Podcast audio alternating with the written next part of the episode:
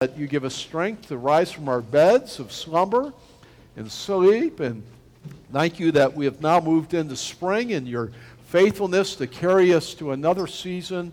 And we thank you for it so much. We, we are yours. You made us. And so many of us, it's our testimony. You've saved us. You apprehended us, Lord. We were running far and fast the wrong way. And so, Lord, you brought the gospel near, and we're so thankful for it, Lord.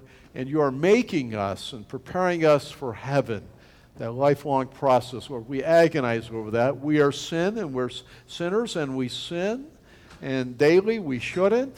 And I pray, Lord, that you would make this pastor and people more like Jesus every day holiness unto the Lord. I pray for that, Lord. And someday, when we're in glory, we'll no longer have that sin bent. Good riddance, goodbye. Thank you, Lord, for that. Thank you for the cross this holy day as we think of Palm Sunday and our Savior and moving towards the cross toward the end of the week to uh, transact the greatest work that was ever done. It's the greatest event in human history, forward and backwards. God so loved the world that he gave his only begotten Son, that whosoever should believe in him should not perish, but have everlasting life. It is the message of all message. And Lord, may it be often on our hearts and lips as we move among a people that know nothing of the Bible. So many of them know nothing of Jesus, know nothing of the hope of Easter and the resurrection.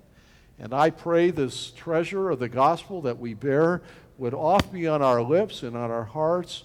Give us increased burden for lost people, people near that we work with, Lord. And may we often think, how can I reach others with the gospel of Jesus? Just befriending people and loving them and caring them, talking to them about small things. If we don't, Lord, we'll never get to the big things in life.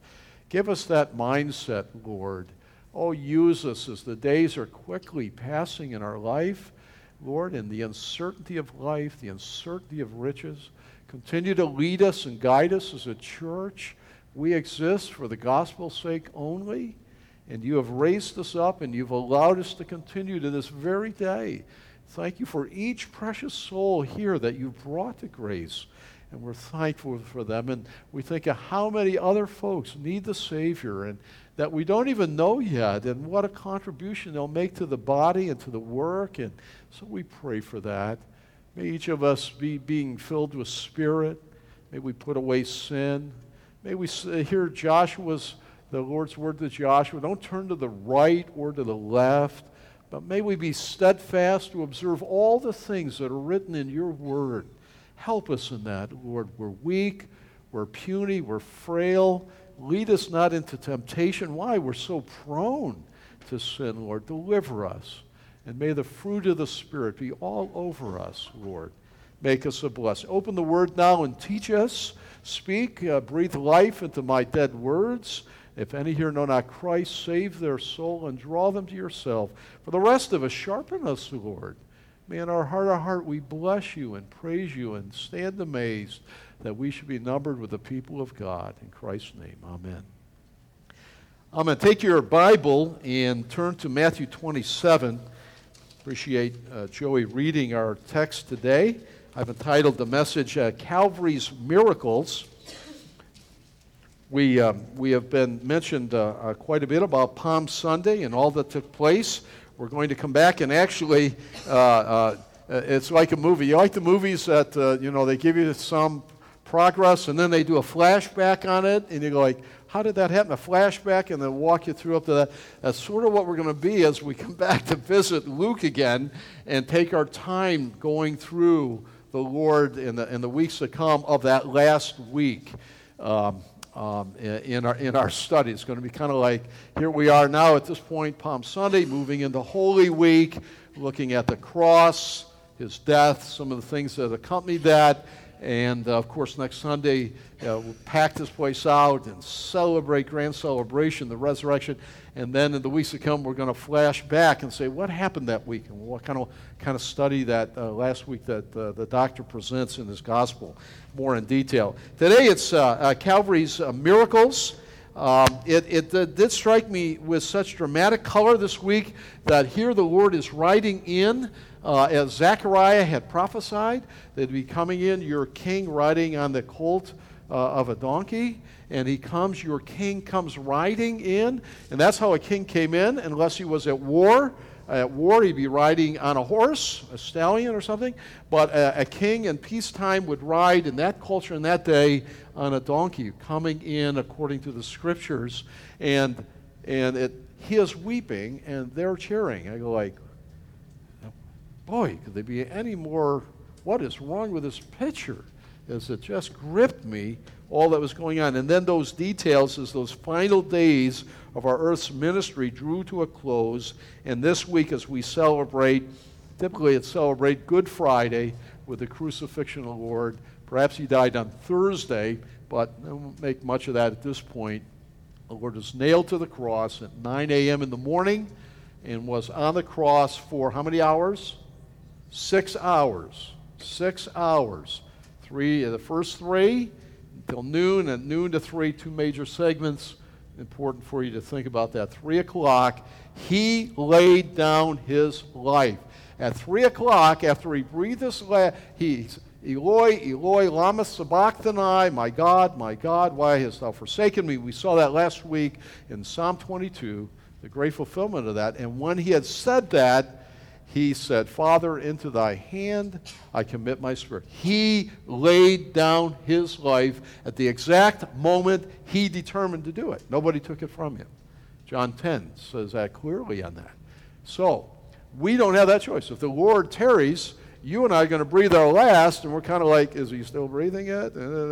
Like, uh, but we won't be able to say, that's the last heartbeat, that's the last breath, I'm, I'm out of here, goodbye. No, but him, he is the creator God. He breathed his last at the exact moment, and that was it. And that's all this week. And I encourage you to read that through. Well, I, there's a thought that hit me this week as I studied through this that I'd never really taught on, and that is the, the Calvary. It's called Calvary Miracle. Sometimes you'll see the Puritans talk about this in that way. That's, we're going to see what that means today. A lot of times we're so focused on the main event, and that's where I have been the cross, the details leading up to it, and then what it, seven sayings. He spoke seven times, it's recorded in the Word. Uh, what did he say there? Then he died, then three days later, and then triumphantly the resurrection. But there were some other things that happened there that I sort of lost in the spotlight of the main event. You know, like uh, we do that. If you watch a football game or, or a good basketball game, you're, wa- you're watching where's the ball going here, and you're not like seeing stuff over here. Will appreciate that with hockey.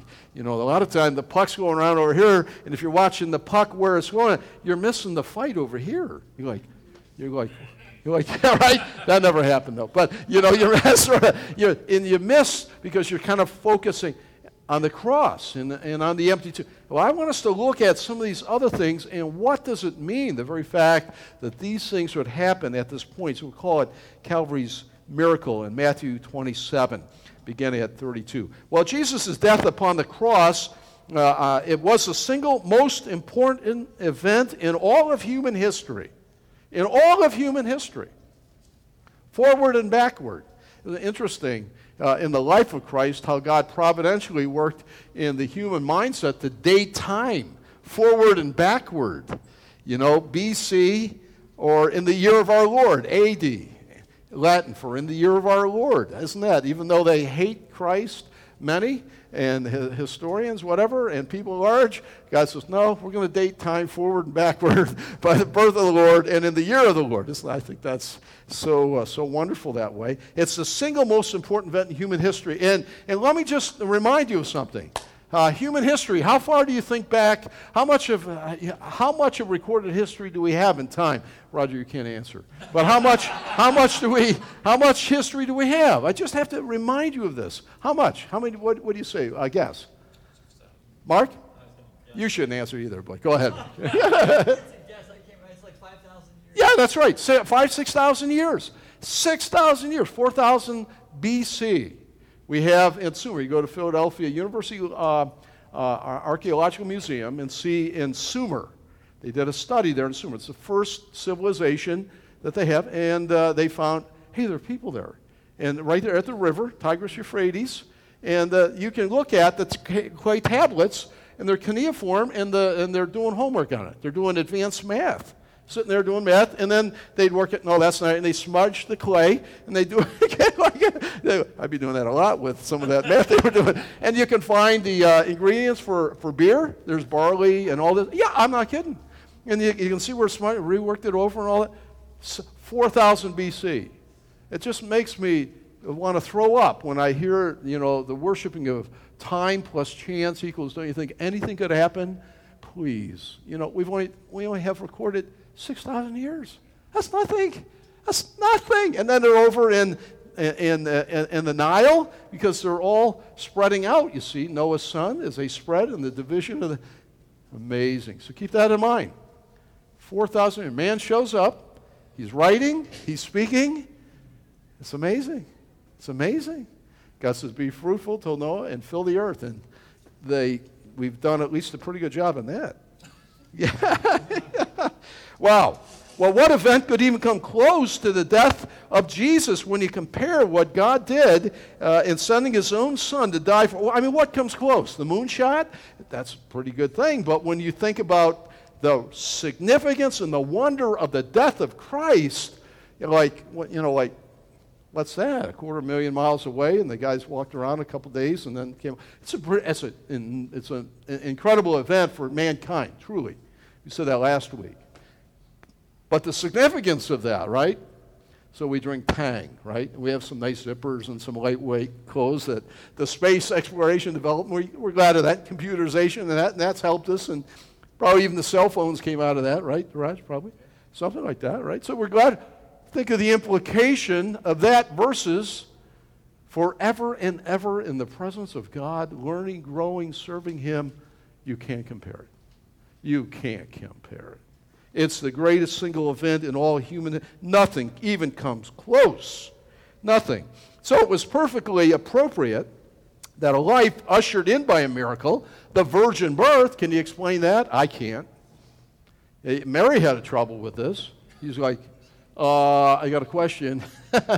how, uh, how can this be since I'm a Parthenos? You ever hear of the Parthenon in Greece? It was the temple of virgin. I, I, I got a question, Gabriel. Uh, I'm a virgin. You, how am I going to have a, you know, with, with, uh, with man, things are impossible. With God, all things are possible. That's what he said. And she believed. God worked in her heart, and she, uh, I am the Lord's servant. So she conceived what was born in her, miraculous conception, the, the birth of one who had always been you know, I can't, I don't understand very much in life. Uh, people that go around pronouncing, well, that could never happen, you know, like, please, does everything have to meet the bar of your brain? Please. You know, you just got off the bus and showed up a few years ago, you know. God holds it all together, and this is how He did it. Uh, you know, Machen's book on the virgin birth is still unanswered. Great study if you want to ever read a book on the head. And so the Lord's life be, on earth came, uh, ushered in miraculously. And then his ministry, the three years of his ministry from 30 to 33, was filled with miracles, one after the other. I mean, all sorts of things demonstrating that he is, in fact, God over creation, over blindness, over leprosy, over the dead. Uh, amazing. And so, uh, as Jesus was dying and then soon dead, uh, God uh, spoke in awe inspiring language of his own. Did you know that God speaks? And God speaks through the creation. The heavens declare, Hebrew word is shout the glory of God. Everything in life it has like a sign on it made by God, made by God, made God for God's glory. All of life, God shouts to us. Men and women walk around with spiritual blinders on their eyes and heart. What God? What? I don't see anything stumbling around in the darkness. You ever do that at night? Get up and make your way to the kitchen, or rather, you're stumbling around. I hit my toe on the bedpost more times than I can remember. I think I'd know where that is by now, right? Stumbling around. That's what lost men and women are doing. They're stumbling around in the dark, even though it's God's language to them. Made by God, made by God. Well, the miracles that accompanied his death are, were startling signs to an unbelieving world. And each one of them underlined the tremendous significance of the Savior's death. God is, is shouting. It's like neon light shouting, don't miss this, don't miss this. It's like being on the Navy ship where, where uh, the, the, the captain is trying to get every, everyone on board's attention. Now hear this, now hear this. That's the idea of these uh, miracles that accompany the main event of the death of Christ on the cross we're going to, we're going to look at them. There, so there are four that we're going to look at quickly. Just these four events. Maybe you never noticed them, maybe you did. That, uh, that uh, uh, miracles by God, uh, the Father, accompanying Jesus' death, calling us to see, to really see. Don't miss this. Don't miss this, this glorious event. In all of this, God shouts. Yet I remind you that tragically, people miss the significance of the Savior's death. It's not about chocolate. I like chocolate. It's not about bunnies and eggs and all that nonsense, you know. I like eggs. Bunnies are cute. I have nothing against it, but it's not that at all. Don't miss it. Somebody uh, at men's fraternity was saying, uh, uh, that was a John. John, John's friend at, at men's fraternity, his friend asked me, said, I don't get this. What is this Easter kind of a thing? Uh, it's just not John's friend. We live in a world where people go like, what is that? I mean, they're so far removed from a common core understanding of even ba- the most basic Bible truths. And uh, how shall they hear without someone speaking to them? How to, without telling them the, let, let, me tell you the greatest story. It's, it's the love of God. You and I are not peddlers of philosophy. We just tell the facts that happened and why God did it. And in the midst of that, God will save some. He will. he saved many of you, if not all of you. That's how he saved me. Faith comes by hearing and hearing the Word of God. And yet many miss the significance and they slip into eternity lost forever. And I'm reminded these folks, uh, we live among them, we walk among them. And God wants to use us as light in a dark world to tell the message of Jesus. It's not you, it's not your personality, it's, a, it, it's not. It's, it's not your persuasiveness. I mean, we're trophies of grace. And if they see light in us, they see the work of God's Spirit in us. And God wants to use us to plant the seed. Some plant, others water. God gives all the increase. It's He who calls out of darkness. I like to see our church engaged in winning the lost more than what we are, or what I sense we are. Well, four miracles. First of all, at noon, we see in, in 27, verse 45, at noon, God covered the earth with darkness. And Matthew 27, verse 4, let me find the right. Yeah, verse 45. And now from the sixth hour, the Romans began the, the, the calendar there, uh, uh, beginning at 6 a.m. in the morning. That was the beginning of the day. From 6 hour, that means uh, at the day began at 6 a.m., the sixth hour would be noon, 12 noon. Uh, there was darkness over all the land until the ninth hour. So that would be from noon until 3 p.m. there in, uh, uh, uh, in that part of the world. Well, at noon, God covered the world, the earth, with darkness. This literal darkness has a tremendous symbolic meaning. It was the darkness of Calvary smothering the sun at, at noon. Now, this was not an eclipse. Have you ever been through an eclipse? I remember when I was a little boy in the first, I go, what's this, Mom? We're going to have a solar, a total solar eclipse. And, and Mom said, and, uh, it's the only one that will appear probably in your lifetime. Up there, we were up in Buffalo. And so she, and my mom had the little babies, you know, I, we, I don't know, I was this high maybe. And she like, and it was kind of hit right at in midday sometime. And I think it was in the summer because why else would I be home? And, uh, and so, like, she had read that, you know, if we look at it, you know, our retinas will burn out, all this kind of stuff. So, my mother, like a good mother hen, pulls the drapes, threatens us with our life. You know, in the center of the house, it was like midnight in the center because none of her babies were going to go blind under her charge. You know, like, well, that made us even more anxious. That my brother and I went, well, what is happening? You know, we got to see this. And, I, and she had said, well, the only way you can see is a little pinhole in a piece of paper, and you, you kind of don't look at it, and it shines through, and you look at it on, you know, so you know what I'm talking about? I don't, I goes way back. Because, uh, and then she said, it's only going to be like, what, eight minutes, three minutes, ten minutes, Raj? Something like that is? Yeah, that's, that's about the time. Yeah. particular one. Do you? Yeah. That's funny that. that I had a Boy Did- Scout camera, and I actually took a picture of it. It was real cloudy in Pittsburgh. And I actually still have that picture. You could see a crescent sun No through kidding. the clouds. Cloudy in Pittsburgh. That never happened before, huh? Amen, right, Carol? yeah. It, all that to say, it wasn't a total eclipse. This is not an eclipse going on here. An eclipse does not act uh, uh, last for three hours. Never in human history, ever, ever, ever, never. Did I say it? Uh, never. Okay, you got the point on that? And, and some kind of dance around, you know, kind of like don't believe the text, but they do this kind of a theological dance, you know, sort of like, well, it seemed like it was three hours, but it was really, a, well, you still have the enormous problem of timing, right? now, what a, what a coincidence, you know, like, and that, the, the probabilities of that are just mind staggering and never happen. Just, it's easier to just take God at His word, right? Ex- exactly, exactly so.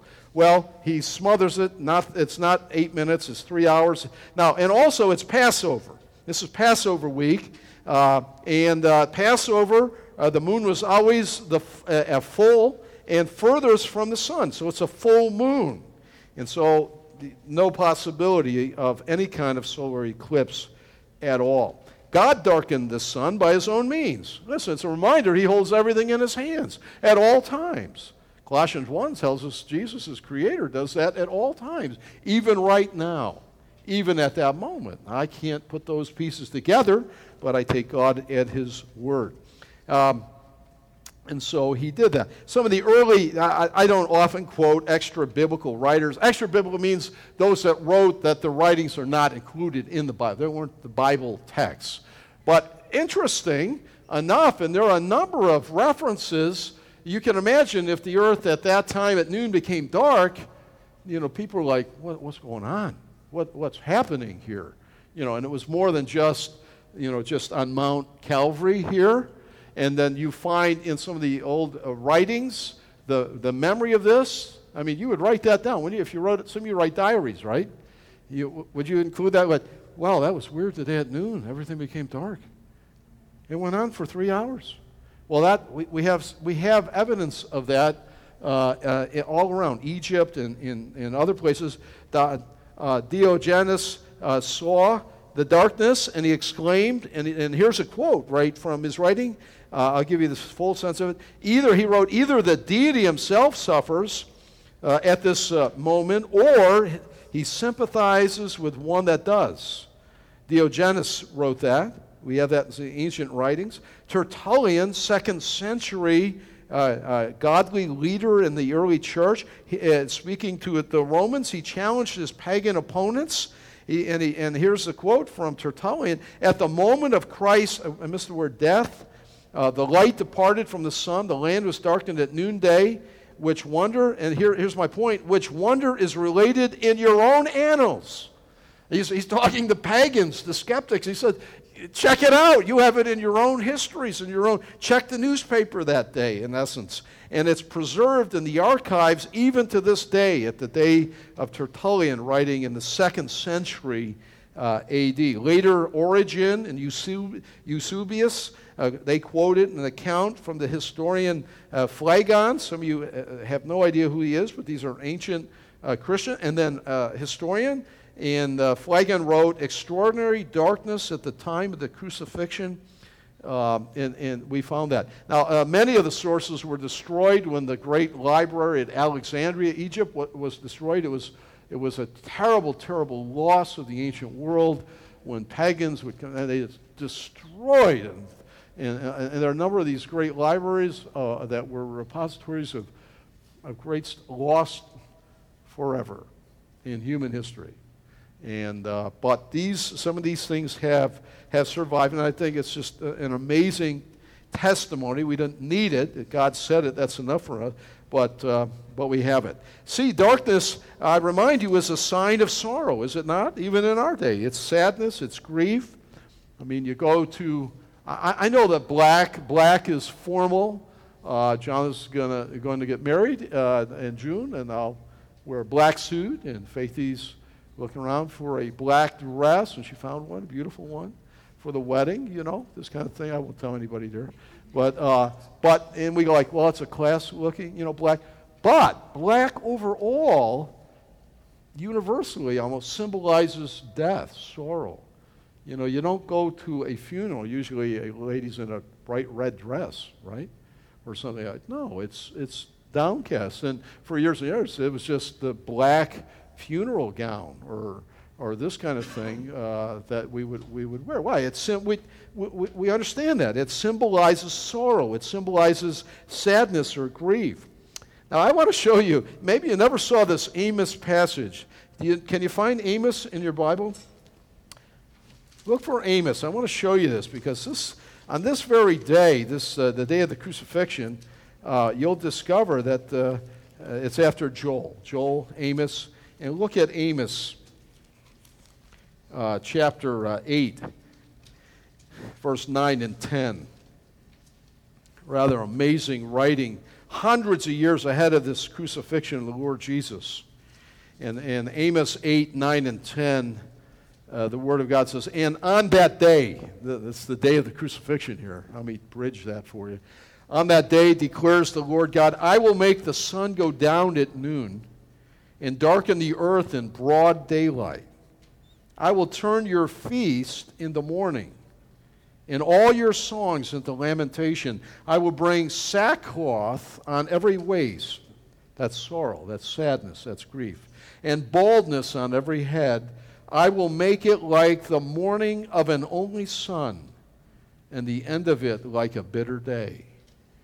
That was fulfilled. Amos, on the day that the Lord Jesus hung on the cross, and the darkness that God brought to cover the earth was one of the Calvary miracles that often we don't give enough time. So, so God cloaks in darkness uh, Calvary at this extraordinary time. Uh, see, the, the, the darkening sky was a symbol of God's judgment as well.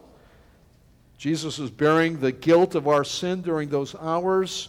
And now, from noon until 3, the latter three hours on the cross, uh, darkness would cover and cloak the, uh, naked uh, or almost naked Savior on the cross. And this was now going to be a private matter between God the Father and God the Son as he approached death. It was going to be a private matter. You know, death is always that way. You know, even though uh, as uh, loved ones approach uh, the doorway of death, we say that, that uh, Death to the believer is the, is the doorway to heaven. Uh, to be absent from the body is to be present with the Lord. And, and of course, the cross and resurrection have changed the whole thing for us. I mean, it's much better by far. But in those waning hours and minutes and moments, it's a very private matter between a man or woman, a boy or girl, and, uh, and their God. It's a private thing. Mark, I remember with Howard Heister, that, that was a point made and resonated deeply in my heart. I remember your testimony at Howard's um, service. And uh, I think Barb had missed that moment. Maybe that was it. Uh, was that it? Where missed? And uh, there was comfort found, I think Randy had said, or someone that and I go like, you know, that's right. Death is a very private, as much as our families around and they'll hold our hand and sing and pray and kiss and, and, and that kind of thing, it is still a private matter between God and that man or woman. It's appointed unto man once to die, and after that the judgment. These latter three hours, the Lord is no longer saying caring for others like the first three on the cross the latter three, darkness covers, and it's a matter as he's entering into his great priestly ministry of bearing our sin and dying. In that infinite value of that cross, separation from the Father in judgment. He bore our judgment. He bore our hell during that period of time as only He could do. And I remind you, this is often things you don't hear about when you talk about the glory of heaven and the wonder. And the opposite, hell, is just as hard and awful the other way. Hell is blackness. Do you know that? The guy's like, oh, I'm just going to have a beer party with my buddies and we're going to, you know, and no. And part of it, part of the warning of it, is the blackness and the darkness of hell. I remember waking up as a kid in, in our home at night sometimes, and the darkness always scared. It kind of scares little boys. I don't know if it's little girls too, but always a little bit. And I remember sometimes getting out and walking to be near my my parents' bedroom, and I fell asleep in the upper landing there outside the door, just to feel near because of the darkness, the cloaking of that. And hell is dark. It's a horrible place of damnation and judgment. What men and women will not receive, and that what Christ did as our substitute, we will pay for what we are only able to give, our life forever, in a place of hell and damnation. Jesus bore it all. All to him I owe uh, during that private matter between he and the Father on that cross on that day. Well, the dark sky showed he was suffering the hellishness curse of God's wrath. There's a disturbance in creation itself in order to demonstrate uh, what Jesus was uh, doing on the cross, suffering God's judgment against our sin. At noon, the earth is covered with darkness. You think it would just shake you to the heart of hearts if all of a sudden God just dimmed the light here. And all of a sudden, they're like, wow, that's weird wow, what's going on? I've noticed in recent days in the paper, there's a lot more attention being paid to meteorites going through the, and, and you can see them on YouTube and all that. They're lighting up the sky and, and all that. It's just the prelude of what's going to come if you read the Olivet Discourse and the meteorites and all. And then Revelation, God's going to pound the earth with these, the, and they've already set in motion. I don't think God's going to just make them. I think they're headed this way and they're going to land right on the exact time but there's an increased notice of that. Well, the, at noon, God covered the earth with darkness. First uh, miracle. Second uh, is, is even more phenomenal. At 3 o'clock now, now it's 3, it's right at the point he's going to die, God rips the veil of the temple. By doing this, God announced that the way to him is now open to all. It rips from top to bottom. Verse 51. Don't miss that. There's a reason why uh, it, it, makes that notation from top to bottom, and the reason is is uh, to show you that wasn't man on the bottom kind of ripping it up, but it came from God down on this veil of the temple. The way to God is now open to all. What a great, great news. What a great report. I am the way, the truth, and the life. No one comes unto the Father but now through me. Well, for over, actually, A, for over 1,400 years. Catch that now. Over 1,400 years. Sometimes we throw around these numbers and go, oh, yeah, yeah, that's right. It's actually closer to about 1,500 years. Every year. The Day of Atonement, the Yom Kippur, the high priest would go in twice. You just didn't mosey into that place. You were under death sentence if you, and God killed people as an illustration. Hey, you just don't you know, show and tell, let's see what's behind here. No.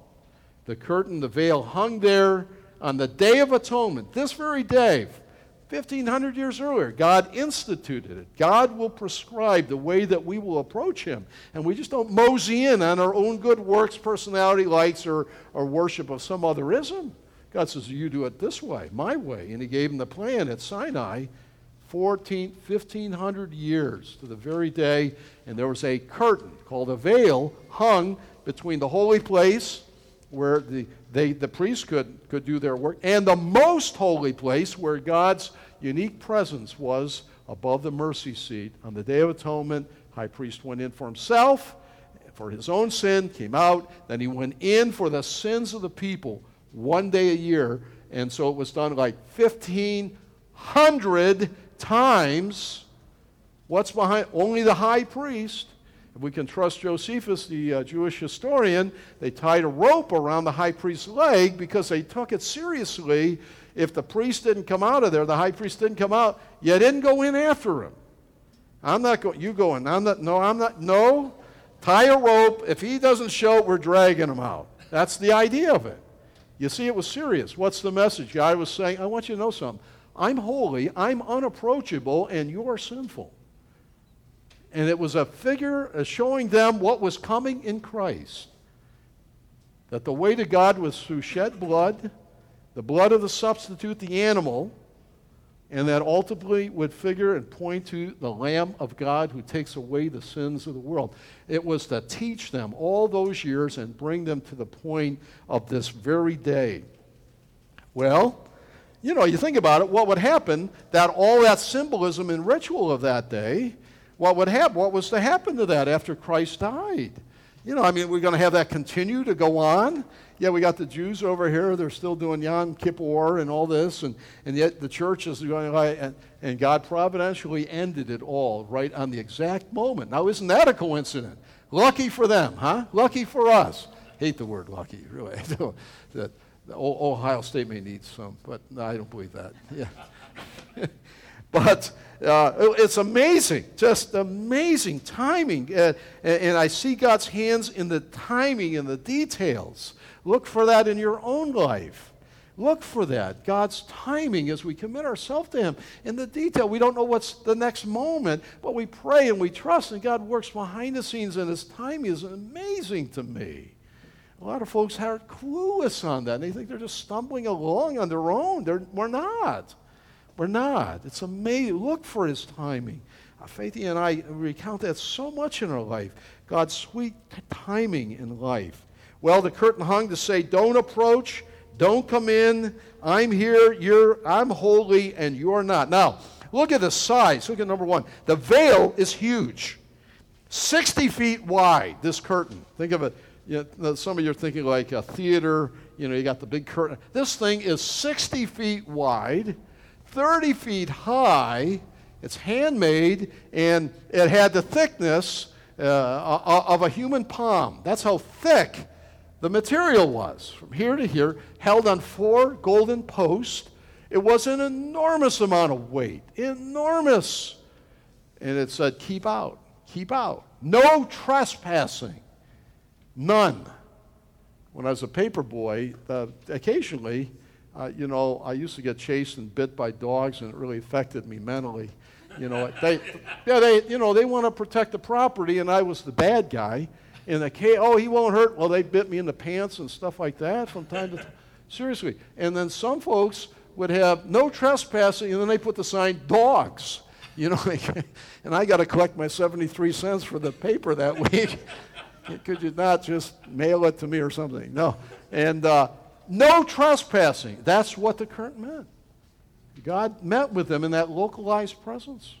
This enormous curtain, 60 feet, 30 feet, thickness of this material woven together, hundreds of years, hundreds. If we can trust the, uh, the ancient writers, they said it took 300 men to move this thing when it needed to be moved, whatever. 300. I can imagine that. I can imagine some of you have moved some of your drapes in your house. You're like, wow, these are pretty heavy. Some of the imagine something that size. When I worked uh, summer in college at International Paper Mill, uh, we would have to change. The, they called it the wire uh, on the paper machine. We had paper. They're 100 yards long. There were two of them ran side by side, middle aisle. And the wire was the mesh that most of it's water when it comes out as pulp, and it goes it runs on these runners. And by the time it goes that 30 feet, it starts going up into the dryers to make quality paper. And about every, you get a hole in that, that, that mesh net about every, every 18 days, and uh, the unions, union shop, and uh, we, it took 20 guys to change the wire. I always loved it for college guys because you didn't know what was going to happen. Call in, and if uh, you got paid an extra eight hours, if it took three hours or what. But to see 20 guys move the rollers, pull it out, this and that, pick the thing up, and 20 guys. I was thinking about that. It seemed like a great crew trying to tackle a big, heavy project. 300 guys to move the veil of the t- enormous weight. So it's not like, hey, the drape ripped there. It's a little sheer curtain or something. No, no. God wants us to get the message here that the symbolism was over and the reality is here in Christ. And all of this pointed to Christ and now the way to heaven, to God, is through Jesus, that that symbolized. That's all going on in the, in the incredible timing and the tearing from the top to the bottom of the veil of the temple. God's purpose, designed purpose for the veil, was to be a barrier. It was a barrier. Keep out. God will be approached in the manner He prescribes. Stay out. You're not welcome. About the only thing close to that in our life in a family, we happen, uh, uh, not that we're, uh, uh, we happened to be in uh, Europe one time with Faithy's mom and dad, and we visited some family and missionaries back a long, long time ago. I don't know what year it is, 1990 maybe. And we happened to, we took the train into Berlin, and Jonathan and the little ones, they were uh, all the way up there. And we wanted to go see Checkpoint Charlie, right? And, and of all things, we show up, and the taxi driver said, Checkpoint Charlie, no more. That was the week it came down. I, and, I, and we were exhausted anyway. Or I would have definitely said, Take us over. I want to see where it is. Why? That was the gate that said, Keep out your, you know, East Berlin. Some of you know that better. You're not allowed over there. And then it came down and was opened up. And the way that was closed, except for that one little restricted end, checkpoint charge, now is open for all. And the movement back and forth. And I thought of that with this. The veil of the temple, right from top to bottom. Can you imagine the priests when they came into their horror and they saw the thing hanging open like that? And they, we know from uh, tradition that they tried to sew it together. They tried to, well, let's, oh, oh my, don't tell, you know, we'll fix this and and all that, but it was done, it was over. The way to God was now open, the barrier was down. Well, be. Jesus is our high priest. He died as the perfect sin sacrifice for our sin. No other sacrifice is needed. That's why when Hebrews says, when he finished his work, he sat down. Don't think of it, well, it must have been a break time or something. I got to get off my feet. Faithy works so much at Talbot, she's on her feet with retail all the time, never sits down and say, like, oh, Jesus must have been. T-. No! A priest never sat down. There were, there were no chairs in the temple, the tabernacle or the temple. He sat down because the work was finished. It was a finished work. To tell us, I finished. Finished. He offered himself. He was the priest and the offering, and God was satisfied. We know that because of the resurrection.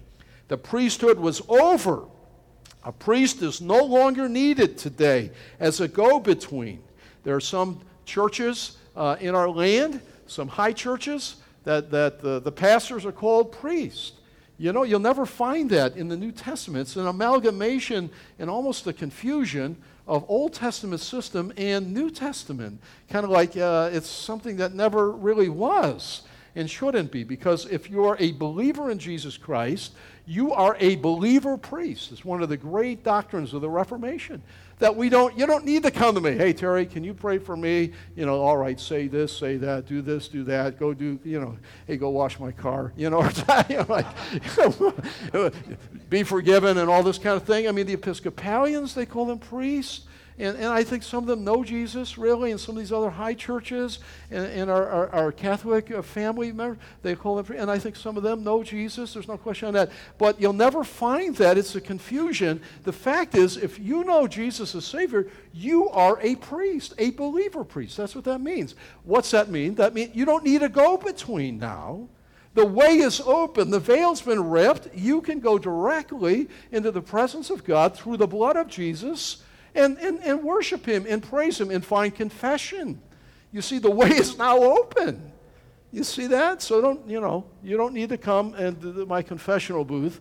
I don't want to hear your laundry anyways. Please, I have to go home and live with my wife. So anyway, but take it to the Lord and find cleansing there. You see how beautiful that is?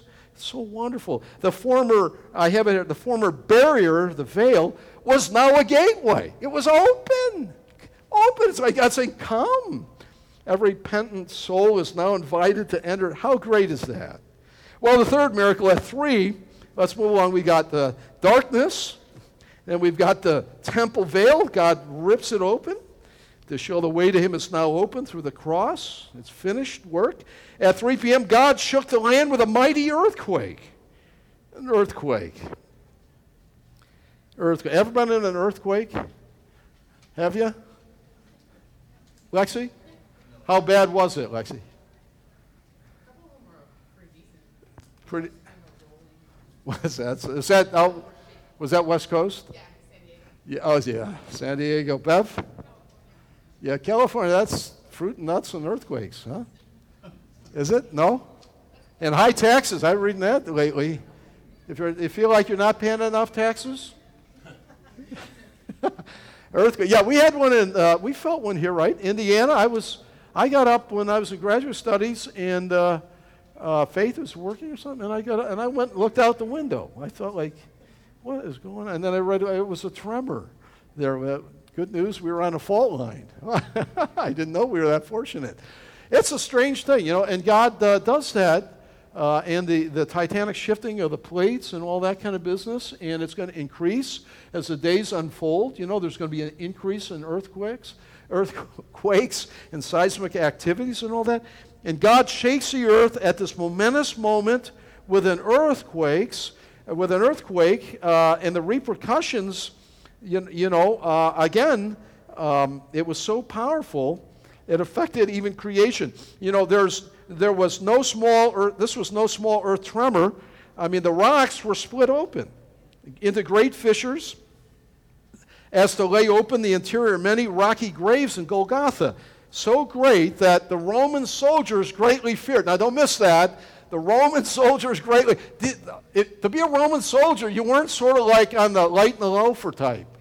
I mean, really, you were a man's man, and you kind of like ate, ate ground uh, glass and that was the thing, like, I'm a man, I can, yeah, you know, this kind of thing. And like, and now they're over, and they're like, oh, it's a little tipsy. No, these are guys, these are ferocious guys. These are the guys you want protecting you. You know, the, you know, the high level testosterone, you know. Like, and they're over here, this is a big event. They're like, oh, whoa, holy cow, what is, something's happening here. Get the right picture. It's a miracle, and it's timing. And God is saying, listen, create, even creation is noting this, this, the importance of this event of Christ dying on Calvary. The rocks are split open. Some of you have stood over there with me on Golgotha. It's a rocky area, it's a cemetery area. And, uh, and that, of course, is in the area where the Lord would be buried. And the rocks split right open. And the tombs of some of the ancient saints, we'll talk about that, lay open. And people are like, freak, wow, this is what is happening? No wonder the centurion, when he sees all this in a few verses, is going to say, Sure. And, and he's a master of putting people to death. He's seen it hundreds and hundreds and hundreds of times. Never saw a death ever like this. In his words, Surely this is the Son of God. And I think we're going to see him as a part of the church in glory. And uh, anyway, Sinai, I remind you that God thundered with earthquake when he gave the law, and the people were terrified. And Paul speaks of creation and groaning and waiting for the end of the curse. You know, the curse was subject in vanity because of Adam's sin. That's why you've got to get ChemLawn to come to your lawn, right? Thanks a lot, Adam and Eve. I got thistles in my yard again. Got one in my finger. Thank you, Father. Father Adam, you got us in a heap of trouble. And probably if you didn't, I would have done it. God's, but uh, the creation groans and waits, and, and here's the creation responding to the death of Christ. Wow, an earthquake. It's, it's amazing when the earth is shaking, uh, you have no place to go. No place to go when it's moving like that. I mean, we're on a globe that's suspended by nothing. That'll make you feel real secure. And we're moving at great speeds. And now the plates are like shifting. Where do I, where do I go then? You can't climb a tree and the basement doesn't do much good. I wouldn't go in the basement. And uh, that, and like, and God's message is, notice this, don't miss this. Like a neon light, this is extremely important. I'm great, and you are not. You're like little mice. No, that's too big of a comparison. We're ants. No, that's too big. We're uncles. No, we're something. Anyway, God shook with a mighty earthquake. And last, after Jesus' resurrection, God raised some saints who visited Jerusalem in verses 52, 3, and 4. And this is hugely mysterious. Hugely mysterious. I mean, it came up at men's uh, fraternity the other week. Roger, I don't know if you mentioned it or Ron, I can't remember. But I go like, or maybe, I can't remember, but I go like, I can't even begin to explain this one. I can't, but I, I just accept it. And the text, you have to look at the, the different texts the text was not at this moment of death, but it was uh, after, after Jesus' resurrection. Jesus is the first fruit of those that rose, and then they followed him. Um, uh, I remind you that Jesus had raised Lazarus in John 11. Lazarus come forth, isn't that wonderful? Uh, four days he stinketh. He comes forth with his grave clothes on. What a great picture of our coming resurrection. And then how about Jairus' daughter? He raised her. They were laughing at him, and he raised her. I love the son of the widow in Nain. I love that. Jesus comes walking in the Nain, and there's a funeral procession. I love to teach and preach that the day Jesus stopped the funeral, he went over there and he stopped it. How, you see the hearse go by, and then the entourage of all the cars and their lights on and the little flag. It's like, stop. He stopped. I mean, it was it's so filled with truth and hope and life for all of us. So, so why shouldn't I say why shouldn't God uh, uh, uh raise people? Uh, they're saints, they're Old Testament believers, just as Jesus is raised, or moments after, days after, and they walk into Jerusalem from these graves that were opened up from the earthquake that happened three days, and they're walking through and they're coming. Now, uh, you read a lot of the writers on it. Did they die again? A lot of them think they did. They think they, they, they were like Lazarus. The poor guy had to go through death again. That was so much fun. Do it again. This isn't even Hershey Park, you know, that kind of thing. And, and many of them think that, that they, they had to die again, but their families were amazed. And just think of that. Said, Uncle Harry, Uncle Harry, we buried you. yeah, but the God is great and he's raising Christ. Though imagine the stir of that you begin to get the, uh, the, the sense of all that God did on these Calvary miracles, calling us not to miss the significance. Now, God raised a number of saints in fulfillment of the first fruits. I think uh, it was uh, Walvoord, uh, Dr. Walvoord writes of that, uh, that they were the first fruits of them that slept, like uh, the first fruits of the harvest that Israel had been uh, celebrating for 1,400 years. Wow. You know, the, did you know today, talking about the, uh, the older cemeteries, and we have those in the east here more than they do in Midwest and Far West, um, they're laid out so that when the bodies are placed in them, um, when they rise, they're facing the east. Did you know that? I'll say that to the funeral. Is this laid out like? Oh, yeah. He said they're, they're laid out so that when Jesus comes, coming out of the east at the second coming, in the resurrection, and the graves are open, they're facing the Lord. Is that something? That, that's the Christian heritage that goes way back, and you can't easily blot that out through a couple decades of pure paganism in the culture. I mean, things go on, and some of those things, like they've always. Isn't that uh, interesting? And here's the day the graves were open. Wow. It's a picture of the coming harvest. What a great day. Guess what? You're going to look better than even today. I hope, right? And this guy too, you go like, hey, you never look so good. Thank you.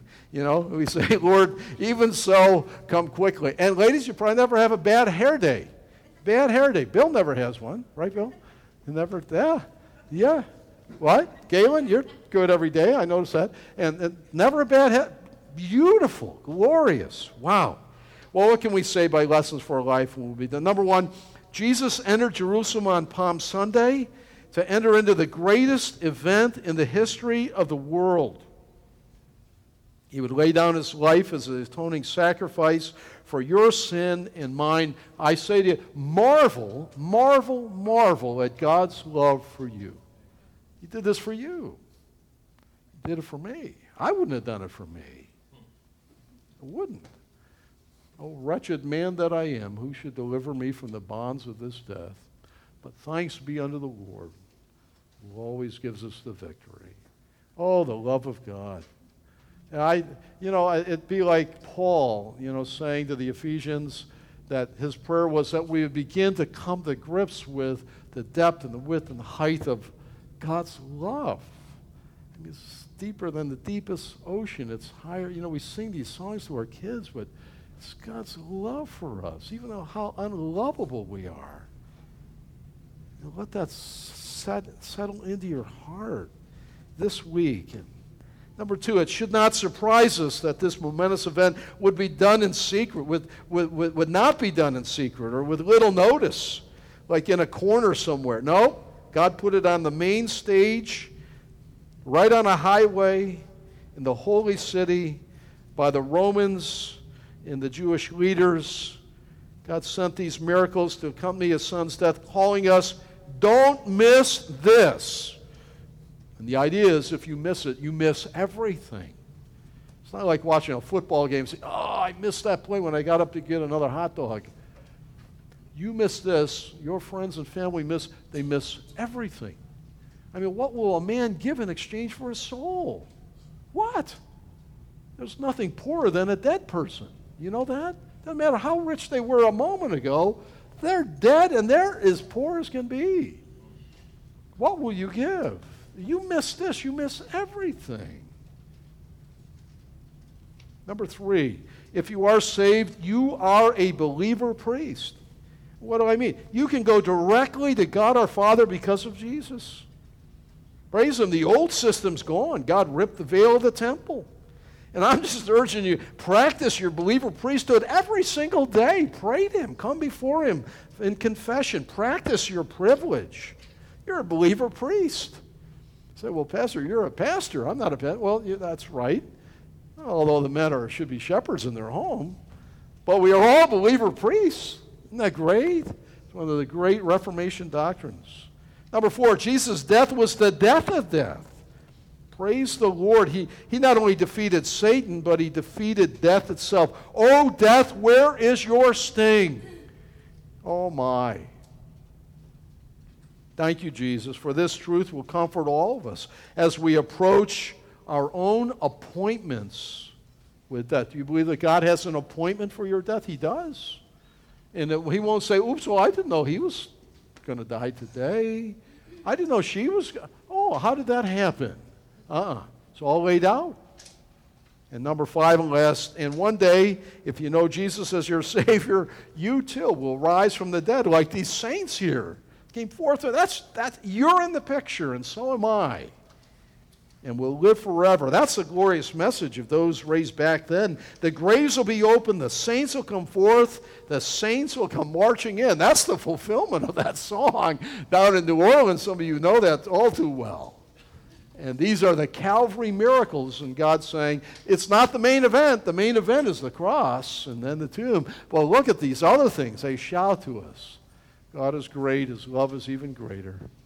Oh, may we love Jesus more and more. Let's stand and be dismissed, shall we? Father, thank you so much for these Calvary miracles and all that it says to us. We are so undeserving of any grace. Thank you so much for the cross, our Lord. Thank you for Palm Sunday and this week, this Holy Week. And, and may it be a time of special drawing near to you and praying and special time of Bible reading, maybe some fasting, Maybe we miss a meal and spend that in study and in prayer.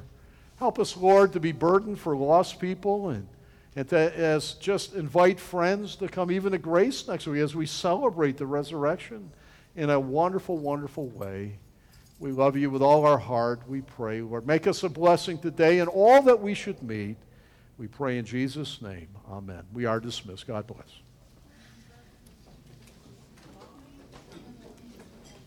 Faithy? Honey, could you get Kirsten's personal information, her phone number? I no, could you? Okay.